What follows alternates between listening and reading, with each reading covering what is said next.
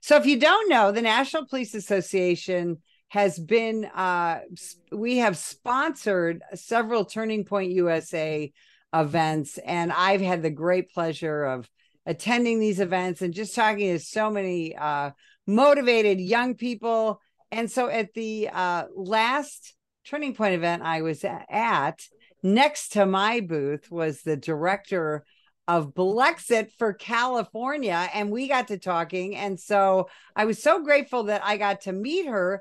And so I thought you should meet her too. So, Nicolette Vonchelle, welcome to the program.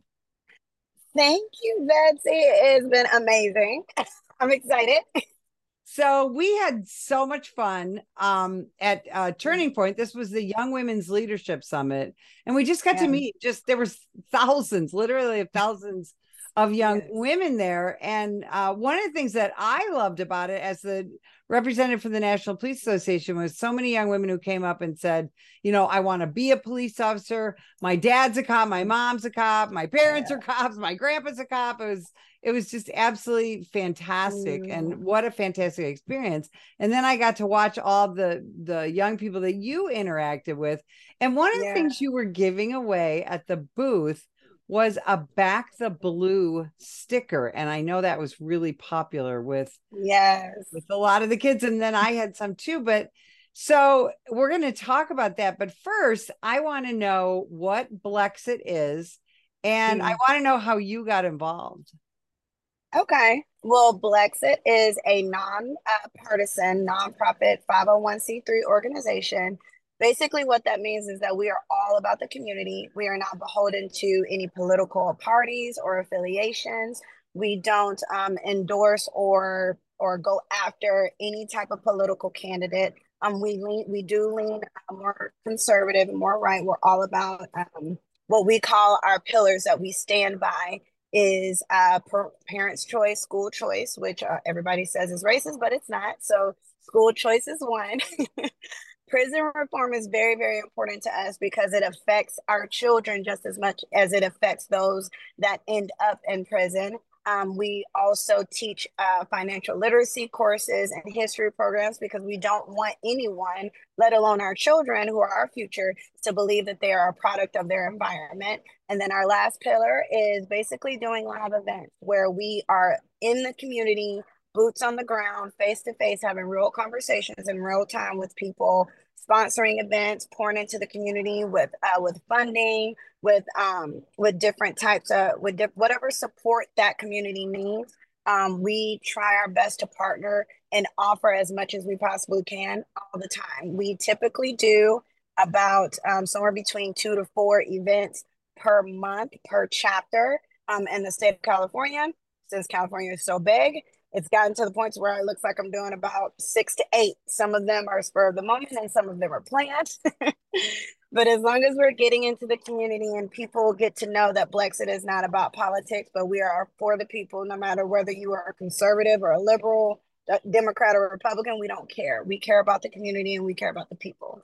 And so that's Blexit. Um, and then the way I got involved with Blexit is I started out in politics back in 2020 I was always one of those people that uh, you can't just tell me anything and me just ingest it.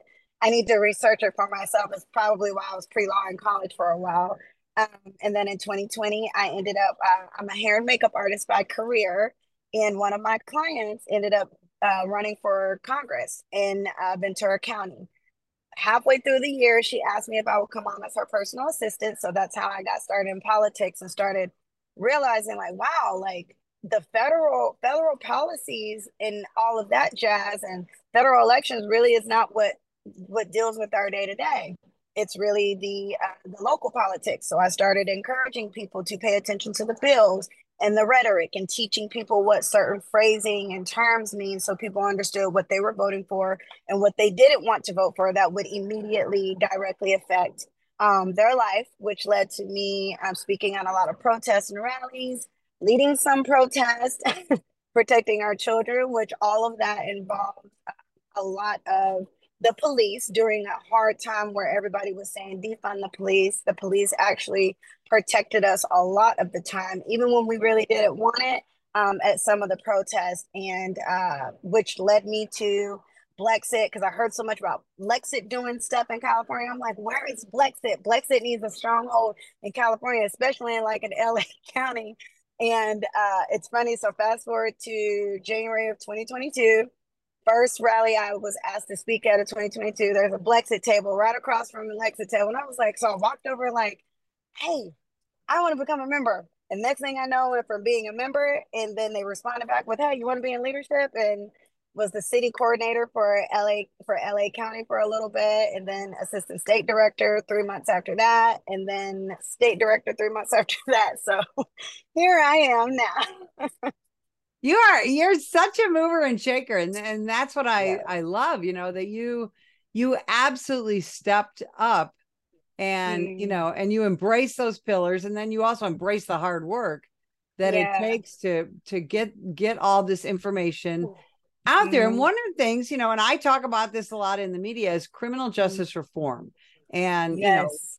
you know really for the last 3 years and really almost for the last 9 years we have been told we as the american consumer of news that the american justice system is racist, it's inequitable. The American law enforcement officer is racist and terrible.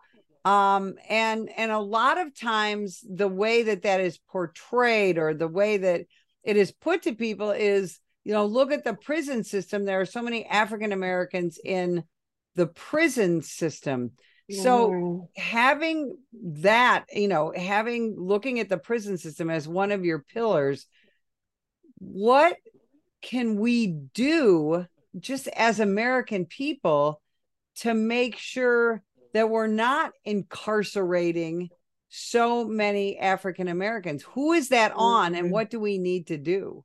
Oh, that that's a deep question. Um, when we talk about who is that on, so the funny thing about prison reform is that there's so much context involved with that. And I think it's easy for people to point the finger towards one thing and racism right now because of everything that's going on in our country is a hot button topic but it's not solely about racism. It's also about the things that we we come we become complicit in. The only way you end up in prison is doing illegal stuff. Yes there are people in prison who are innocent but the majority of those people in prison are not innocent if we're being honest. And that's the hard part. We we as a society have to start being willing to swallow the whole truth and nothing but the truth, nothing more, nothing less, like literally just the truth, so that we actually can begin to start to work on solutions. Because one, it's on you as an individual as to how you got there. You we yes, I also do believe that there are pieces of the system that is broken, and there are pieces of the system that I love that are actually in place that do their job and do their work.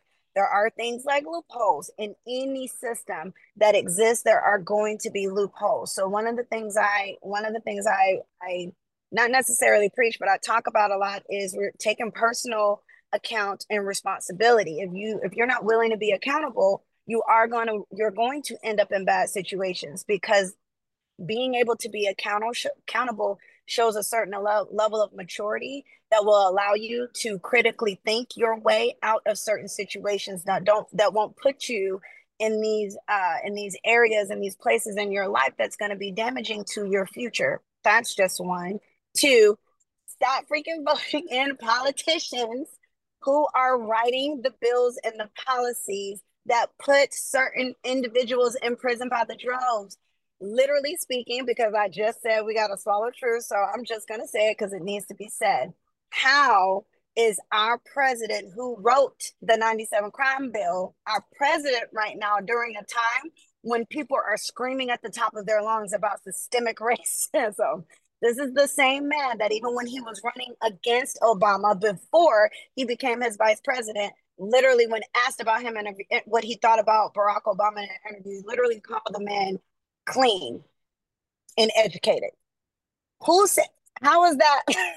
this is the same man who, when reading word for word, everybody had a problem with Joe Rogan, but he, but him for some reason being able to rework word when he was when he was a senator, the N word over and over and over again, just let it roll off his tongue. People literally glossed over that. This is the same man who attacked a black news anchor on on uh, I think it was CNN or NBC solely because he asked him if he if he thought his cognitive ability was sufficient enough and literally came at the man about uh, he literally asked him if he was a crackhead and didn't answer the question this man still became our president this man was is the only reason why the prison system was even able to become monetized and become a private entity in the first place the whole purpose of the 97 crime bill was to fill the prisons up so that those people in there could literally be treated as it's it's modern day it's a form of modern day slavery on on US soil right now. Joe Biden did that. This man is our president. And don't even get me started on Kamala since I'm in California. I remember all the way up through 2019 how all of California could not stand this woman everybody knew what she did. Everybody could not stomach the fact that she was our AG and how it seemed like she went after nothing but black men. Hated her name, hated the sound of her name, and then the second they named her as the vice president. Oh my God, like the celebration. And I was like, how it, it's thing it's instances like this and I bring up those two. There's so many more I could use, but I bring up those two examples, not just because they're our president and our vice president, but solely because this is prison reform. These are the people who used our prison system for their own gain. And we as a community still rally behind them and put them in even more and even more power, gave them even more power over the entire country. If we don't remember what they did, these things don't make sense. So, one, this is why if we're unable to take personal accountability, we will make stupid decisions like voting in the man who started the three strikes rule in the first place. And then also putting the other woman in power, make her the vice president who literally did nothing, but her whole track record is putting black innocent men in prison in California. We make that's what happens. It's one and the same. You have to be able to take personal accountability first. Because when you don't, you make bad decisions that turns around and puts you in right in the situation that you do not want to be in. And then thirdly, we have got to be better stewards upon coming up with solutions. We can't, like for instance, I can't just keep saying these are the problems. This is what we need to fix as individuals. Well, there are still things that can be done. Defunding the police was not one of them that that had zero to do with prison reform that had zero to do with making sure that we were keeping innocent people out of jail. All that did was set up law-abiding citizens and children and people who cannot fend for themselves to make sure that they now even furthermore did were not going to be able to be supported.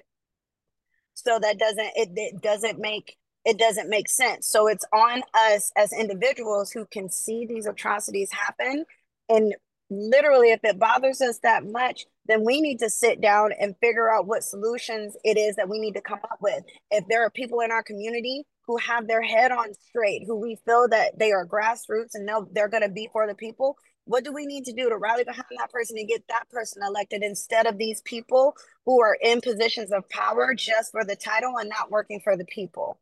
So it's for me those are the three top things personal accountability stop voting people in that are a detriment to your society. And then thirdly, come up with solutions and stop just being a sounding alarm. You're going out into your community, and one of the things you're doing is supporting law enforcement. Now, yes. Um, law enforcement, you know, American law, American cops don't have the, we don't have the best history. When you go back to when I was a little kid in the 60s, like our yeah. history was not great with black people. Our history right. in some areas of the civil rights movement not good. Um, and right. we have now a lot of changes have been made uh, in mm-hmm. you know we have a lot of we have a lot of black cops we have a yes. lot of community policing now in the yes. last three years we have seen community policing programs devastated because of the Ooh. defund the police movement um yes so, how, first of all, I got to ask you, how is it to go out there as a black woman, especially in California, and say, "Hey, we got to support our cops"? How does that work? the funny, the funny thing about that, it's so funny. I I laugh at that solely because my my mindset as um as a woman is that my I, I I grew up in the South, so I've always been like a Christian. Like I literally always see myself as having my own relationship with God. So It's I'm one of those people that you will hear me say I'm not my skin or I don't see my skin color. Um, but then there are other people, you know, that are always going to put it on you. So in those situations, which I encounter all the time, you know, they people think they have to remind me because I because apparently if you're black, you can't like the police for some reason. Like so, it's like, oh, well, if you like the police, well, you must not be black. Like I have to be reminded. People think they need to remind me, and it's like, no, it's not that. It's just that my skin does not get to control the rest of my life. My children, even as a mother, I'm raising my kids to learn respect. My parents, I was raised in Alabama. My parents were raised in Alabama during a time when there was real, when they were dealing with real issues of racism because of the segregation and the integration after segregation. So my parents still raised us with the mindset that you respect police. When you see the police, you respect them and you thank them for their service because those are the people that are going to show up when you call 911. Those are the people on the other side of the phone. So you give those people respect because they might not make it to the end of the day. Like they're in the situations like my dad, and the older we got, they explained to us the dangers that police uh, put themselves in on a daily basis because my dad was army so that was not respect was not something he played about so for him with raising us respect didn't have a skin color so for me it was like you you respect your elders period and then you definitely respect those who are putting their, their lives on the line sacrificing their li- their lives they have their own families and they're still sacrificing their lives to protect yours you show that man and you show that woman respect. I don't care what you think about them. You show them respect. Because if I didn't and I got home and somehow got back to my parents, it's gonna be a problem. so for me, I teach my children the same thing. And then in the community, I'm teaching I I try to teach. I'll say I'll try to teach the same thing. Not that like you respect people that are sacrificing your life, but as an adult, you want somebody to respect you, but you don't want to give respect. Like, one, that doesn't make sense. Two, if push came to shove, because if I'm looking at you, I don't see a weapon on your body. If somebody decided to jump you right now, you'd be hoping somebody called the cops. Like, if we're being real, and this is why I said in the beginning, we have to we have to be willing to swallow the truth. Like, even if you don't like it, even if it's gonna hurt, even if it tastes bad in your mouth, push come to shove, you gonna hope somebody calls the cops if you are getting jumped in the street and no and none of your friends are around to help you and you're by yourself. The first thing you're gonna want to do is call the cops. I hope a cop is driving by, whether you like them or not, because you know that they have weapons on them. and if they show up, people are gonna run and then you'll be safe. Even if they don't arrest anybody, just them showing up means that you're now safe because those people are gonna run. So if people would just be willing to be honest about the reality of what's really going on that yes, there are some people in this country that are racist. Not all cops are racist. There are there are cops. There are white, black, Latino, like Asian, like Native American. There are cops of every ethnicity who work in the inner cities who spend time playing ball with kids in the inner cities all the time. We just don't see a plethora of videos of it because why would the mainstream media like post that? it benefits them to post the division between the police and the communities because the entire goal is lawlessness. Because if there's lawless lawlessness, then they get to come in, politicians get to come in and offer their solutions, and we'll just eat it up like cake. And it's like, no, we already have the solution. Community policing, I think, was probably one of the best ideas. Whoever came up with that, I feel like that was one of the best solutions. The problem is that people, I think, people forgot to stay on top of police's mental health as well because they're still people like can you imagine putting your life on the line and and and being in situations routinely where you're probably at, at gun, being held at gunpoint or you see a gun or you have a blade somebody's trying to come at you? Can you imagine being or even being in the situation where you have to pull your gun? Like i don't think people realize how that affects somebody mentally. They I feel like people look at cops like they're not human, like they don't have feelings and emotions and like they don't need emotional and mental support on a regular basis. So when people were screaming about defund the police, I was like, no. If you guys want to defund the police, why can't we just reallocate funds and have something set up where these cops are having to sit down with somebody in the medical field and getting uh, mental health at least like once a month. There are so many other things that can be done with those funds because a lot of this stuff could have been weeded out. Racism in cops, that prejudice that either could be helped because sometimes people are just acting out of fear, but then there are other situations where somebody actually can be straight up racist, but that's something that's going to fly under the radar if there's not people asking constant questions all the time, reviewing how they're acting when they're on the calls all the time. It's it's so many other solutions that could have been done other than defunding the police in California. In this last minute, where can people uh, find you, find out more about Blexit, um, mm-hmm. and get involved?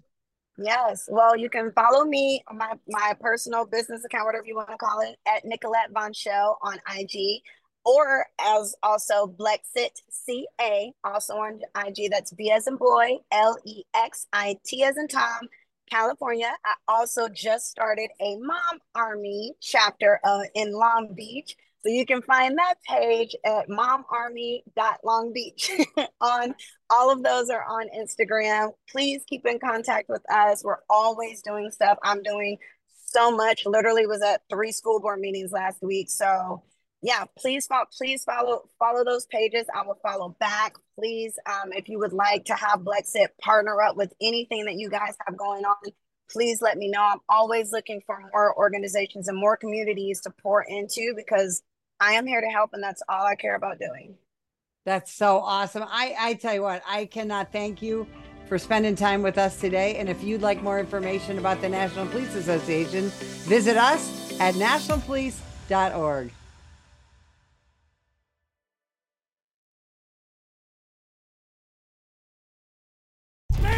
put the gun down! Put the gun down! Last year, law enforcement officers were involved in hundreds of thousands of use of force incidents. A use of force incident is when an officer must use nonverbal tactics to gain control of a dangerous situation. Put the knife on the ground. In many cases, officers have no choice but to use force when a suspect doesn't comply with a lawful order. Use of force is always ugly. No one likes it, especially police officers. Together, we can help de escalate these dangerous encounters. Help police officers by complying with their lawful orders. Don't attack, attempt to disarm, or flee from an officer. Use of force is an officer's last option. Most incidents can be avoided by not resisting arrest. If you feel you've been wrongfully detained by a police officer, then seek a legal solution after the encounter has been resolved. Let's keep everyone safe. Comply now and complain later.